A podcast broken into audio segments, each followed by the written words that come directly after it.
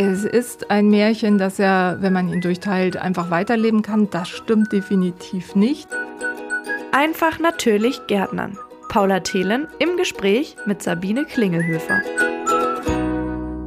Hallo und herzlich willkommen zurück zu Einfach natürlich Gärtnern, dem Podcast für Gartennerds und für Pflanzenfreunde und für alle, die dies gerne noch werden wollen. Ich bin Paula Thelen, ich bin Journalistin bei Radioaktiv und ich sitze hier wie immer zusammen mit Sabine Klingelhöfer.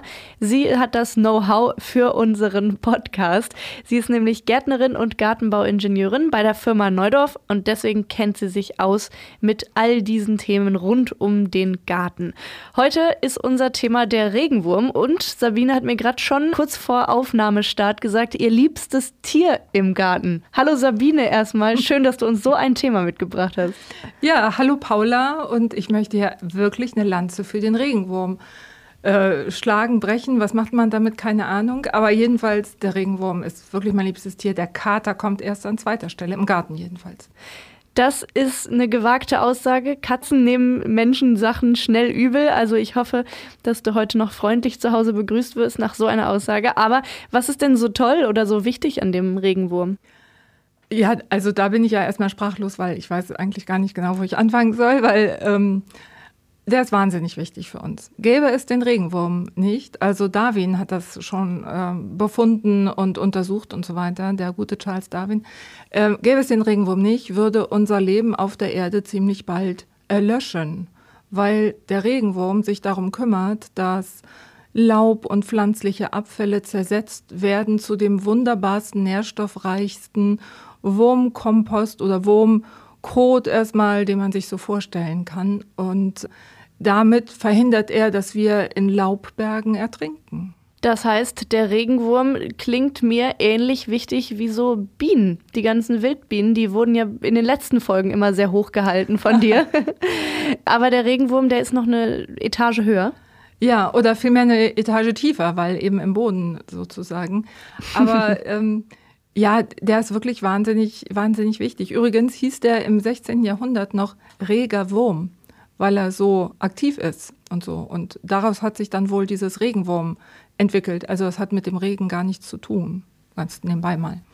Das ist tatsächlich spannend. Ich dachte, dass Regenwürmer Regenwürmer heißen wegen des Regens, weil die ja bei Regen dann schon eher aktiv sind, oder? Man sieht die dann so ein bisschen wie Schnecken, dass die bei Regen so ein bisschen rauskommen, oder? Ja, bei Regen, also Regenwürmer haben ja keine feste Außenhaut, von daher vertrocknen sie in der Sonne auch und da wären sie ziemlich blöd, wenn sie im Sommer oben an der Erdoberfläche rumkriechen würden. Deswegen sind sie auch bei Regen draußen, aber eben nicht nur bei Regen, sondern wenn es feucht ist, dann fühlen sie sich eben auch an der Oberfläche wohl. Das stimmt schon.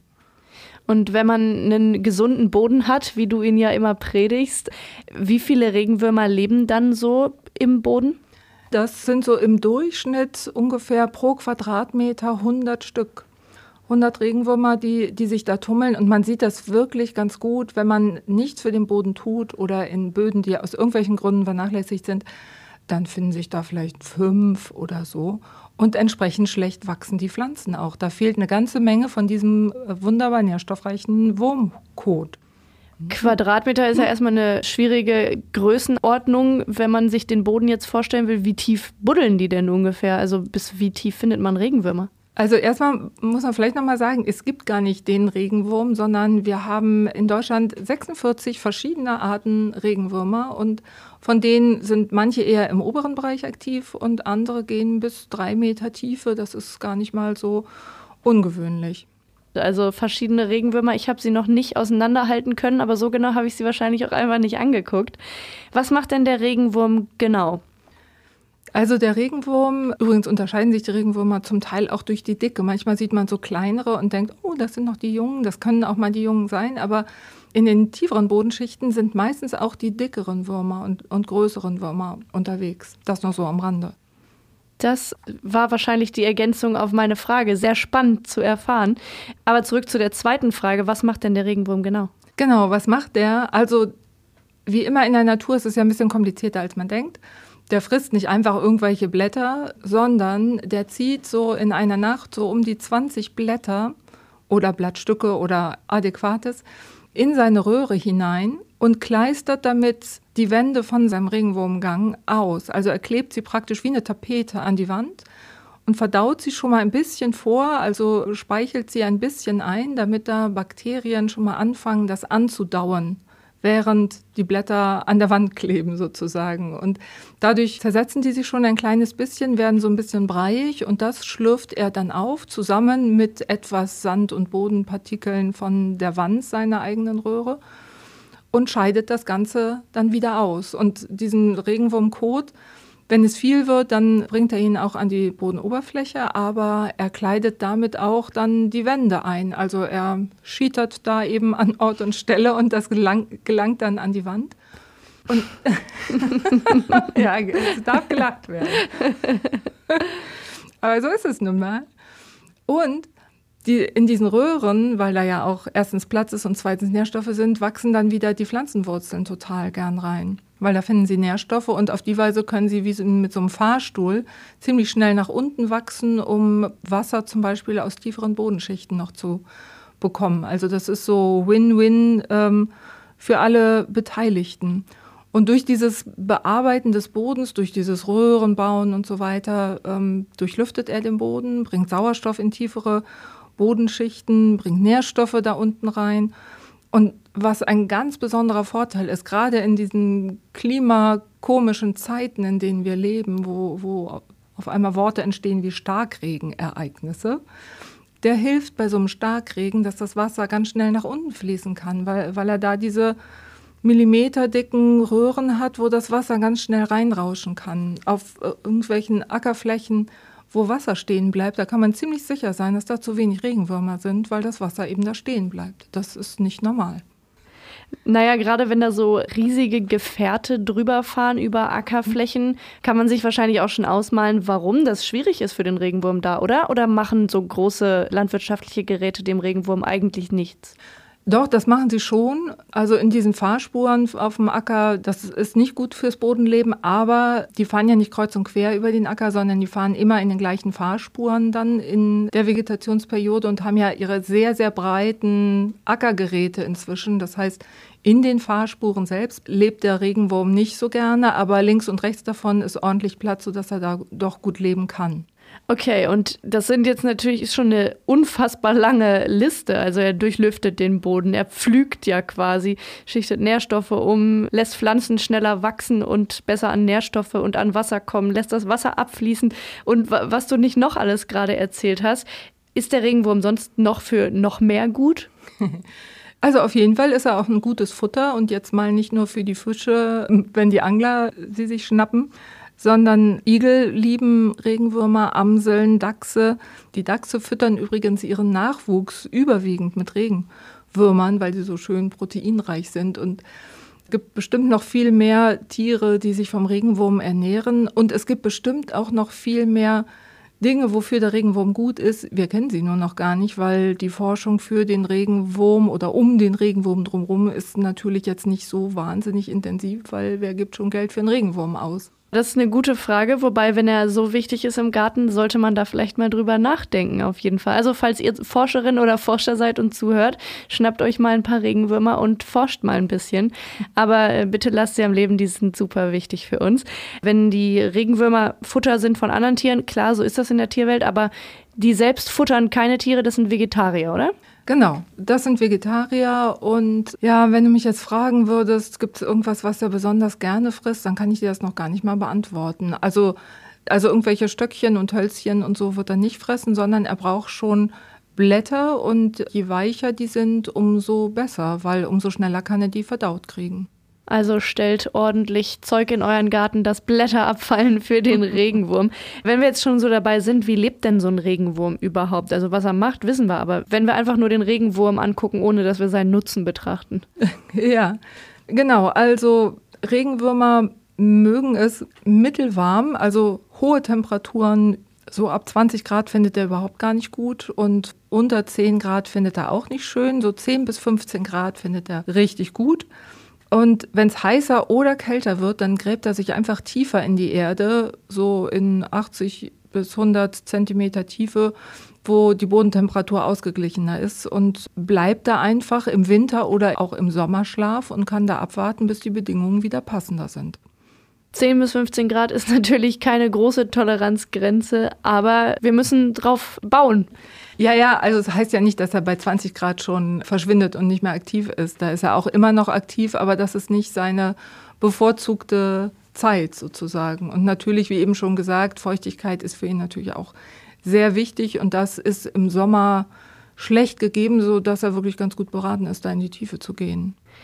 Wie ist denn der Regenwurm an sich überhaupt aufgebaut? Man hat einfach nur so ein grobes Bild im Kopf von irgendeinem so rosa-beigefarbenen Wurm.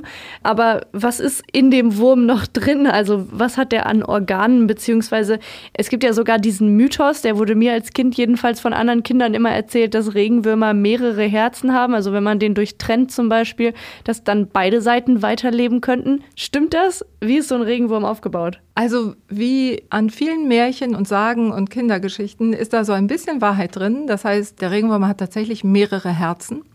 Dafür hat er gar keine Lunge. Der atmet nämlich einfach durch die Haut. Und es ist ein Märchen, dass er, wenn man ihn durchteilt, einfach weiterleben kann. Das stimmt definitiv nicht.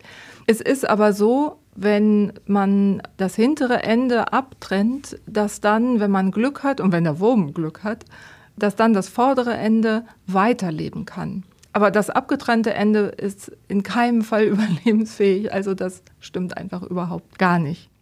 Und wo ist vorne, wo ist hinten? Die hat ja immer einen so einen Ring auf einer Seite, oder? Ist das bei allen Regenwurmsorten so, dass so ein etwas hervorgehobener Ring etwas weiter zu einer Seite verschoben ist, wenn du verstehst, was ich meine? ja, ich verstehe, was du meinst. Das verstehen wahrscheinlich nur die, die das schon mal gesehen haben. Dieser Ring ist übrigens ein Zeichen, dass der Regenwurm geschlechtsreif ist. Der ist also bei den Youngstern noch nicht da, wenn die noch nicht in der Pubertät waren, sozusagen. Und der ist eher im vorderen Bereich zu sehen, tatsächlich. Und Regenwürmer sind übrigens auch Zwitter, so wie Schnecken.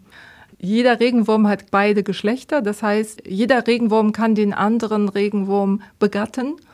Und damit ist das mit der Partnersuche auch ziemlich schnell möglich und unkompliziert. Wenn man denn genug dafür tut, dass noch mehr Regenwürmer überhaupt da sind. Wenn er alleine ist, dann wird es trotzdem schwierig. Aber wie bewegt sich denn so ein Wurm eigentlich fort? Genau, der kriecht ja durch die Gegend. Das hat jeder, der im Garten unterwegs ist, hoffentlich schon mal gesehen.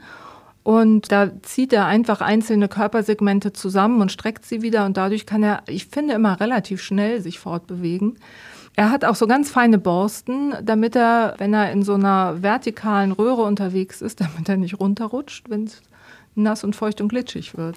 Das klingt praktisch, wenn man bedenkt, dass er da seine Wände ja einkleistert mit feuchtem Material. Ja, ja, ja, genau. Also gar nicht mal so blöd. Und was vielleicht viele auch nicht wussten, Regenwürmer sind wahnsinnig stark. Regenwürmer können das 50 bis 60-fache ihres eigenen Gewichts stemmen und zählen damit zu den stärksten Tieren der Welt. Jawohl. Ah, also wie die Ameisen oder? Ja, noch, noch mehr, weil die müssen ja, um durch festen Boden durchzukommen, müssen die relativ viel Druck aufbauen. Also wir hier im Weserbergland, wir haben ja relativ festen, lehmigen Boden, der sehr hart werden kann. Und trotzdem, wenn man mal guckt und irgendwelche Brocken sich anguckt, dann sieht man da zum Teil richtige Löcher drin und die sind von den Regenwürmern gebohrt. Und dafür brauchen die viel Kraft und die haben sie einfach. Jetzt hatten wir das eben schon mal angesprochen, dass Regenwürmer Zwitter sind. Wir hatten es auch schon mal bei den Schnecken, aber sind gar nicht näher drauf eingegangen. Wie funktioniert das mit der Fortpflanzung bei Zwittern und insbesondere in diesem Fall bei Regenwürmern? Ja, genau. Also die pflanzen sich vor allen Dingen fort im Frühling und im Herbst. Das ist irgendwie auch logisch, weil im Winter und im Sommer sind sie ja meistens ganz tief unten. Und oft ist es eben auch so, dass sie nach Regenfällen nach oben kommen, weil da können sie sich halt länger aufhalten, da ist es angenehm für sie.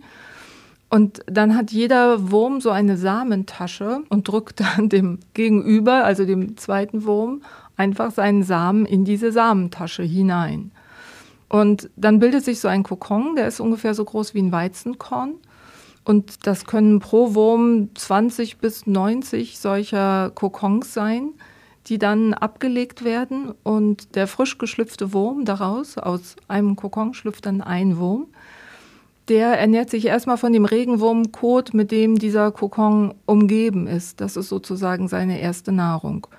Was ich ganz spannend finde, ist, dass je nach Temperatur die Entwicklung zum Beispiel beim sogenannten Tauwurm, das ist eine Regenwurmart, sehr unterschiedlich ist. Also bei 25 Grad dauert die Entwicklung beim Tauwurm 16 Tage, bei 12 Grad über vier Monate.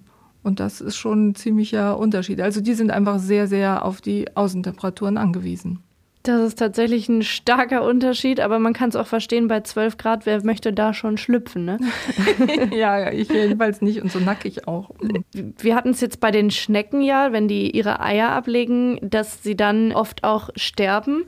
Wie ist das denn beim Regenwurm? Bleibt der dann am Leben? Wie oft vermehrt er sich, falls du das weißt? Und wie lange lebt er? Also der macht das bei den meisten Arten nur einmal im Jahr.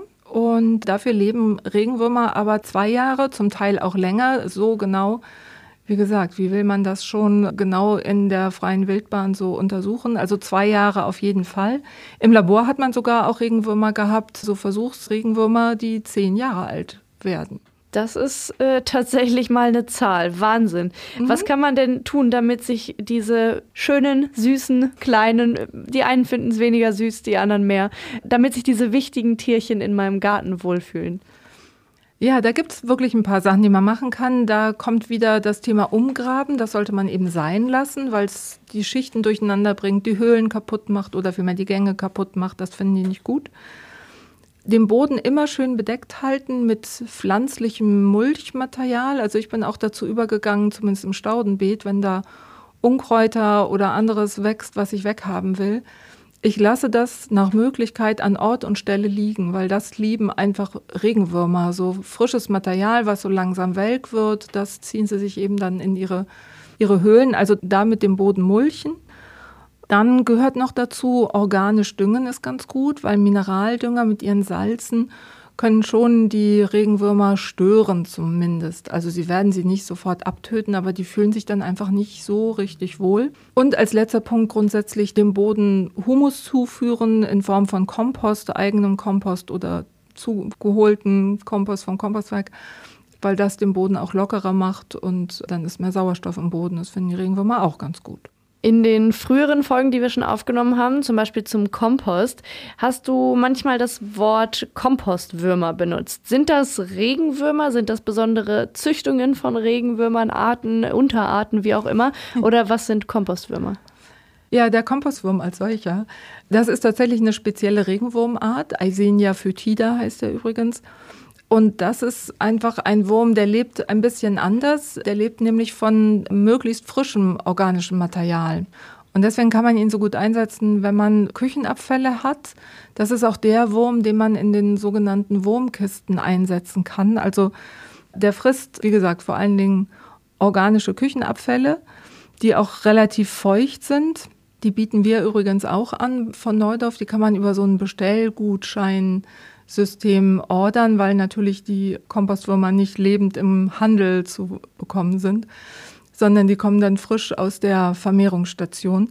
Kann man sich bestellen und dann entweder in eine offene Miete oder in unserem Thermokomposter oder auch sogar auf dem Balkon in so einer selbstgezimmerten Wurmkiste einsetzen. Und die sind ziemlich zackig dabei, aus den ganzen Küchenabfällen eben leckeren Wurmhumus zu machen. Den kann ich entweder in den Balkonkasten mit reingeben in, in Balkonkastenerde oder auf meine Beete bringen, ist alles wunderbar möglich.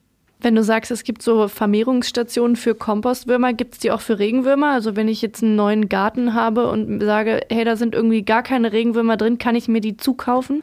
Ja, gute Frage. Also ich glaube nicht. Ich glaube nicht. Und ich glaube, es müssen auch, wie gesagt, wir haben ja sehr viele verschiedene Arten von Regenwürmern in Deutschland. Bei uns ist die Hälfte auch, steht auf der roten Liste, weil gefährdet. Und ich glaube, wenn man wirklich alles tut, damit die sich wohlfühlen, dann ist das das Beste, weil dann die Regenwürmer, die an Ort und Stelle sind, die sich mit den Gegebenheiten am wohlsten fühlen, dass die sich dann am besten vermehren. Ansonsten kaufst du vielleicht irgendeine Art, die sich mit den Boden gar nicht anfreunden kann und dann ist es auch für die Katze. Das klingt einleuchtend. Thema Wurmkiste. Besprechen wir das in dieser Folge noch oder wollen wir dazu mal eine Extra-Folge machen? Ich glaube, das könnten wir mal in einer Extra-Folge sogar machen, weil das ist ganz spannend. Man kann es auf dem Balkon machen, wie gesagt, also ist für jeden was. Und lass uns doch mal eine extra Folge draus machen. Das klingt gut. Ich bin gespannt auf alles, was ich darüber lerne, ob das vielleicht auch was für mich sein könnte. Damit sind wir am Ende dieser Folge angelangt, aber das Ende einer Folge ist nichts ohne die drei ultimativen Tipps von dir. Wie locke ich Regenwürmer an? Wie kriege ich die richtig gesund und munter in meinen Garten? Genau, also erstens, möglichst viele Pflanzenreste auf dem Boden liegen lassen oder dahin bringen. Zweitens, Boden nicht umgraben, bitte. Und drittens, möglichst viel Kompost in den Boden bringen. Kurz und knackig drei wichtige Tipps und damit ist die Folge auch am Ende angelangt. Wenn ihr da draußen noch mehr Fragen haben solltet, dann wendet euch gerne an das Team von Neudorf. Die stehen mit Rat und Tat zur Seite. Entweder per Instagram oder per Facebook Direktnachricht oder ihr schaut mal auf neudorf.de, da gibt es sogar eine Telefonnummer, wo ihr anrufen könntet. Und als erste Hilfe bieten wir euch natürlich auch in dieser Folge wieder die Show Notes an. Da könnt ihr nochmal alles nachlesen, worüber wir so gesprochen haben. Und da findet ihr auch alle Links. Und damit sagen wir Tschüss für heute und bis zum nächsten Mal. Tschüss. Das war der Podcast Einfach natürlich Gärtnern mit Paula Thelen und Sabine Klingelhöfer. Mehr zum Thema gibt's auf neudorf.de.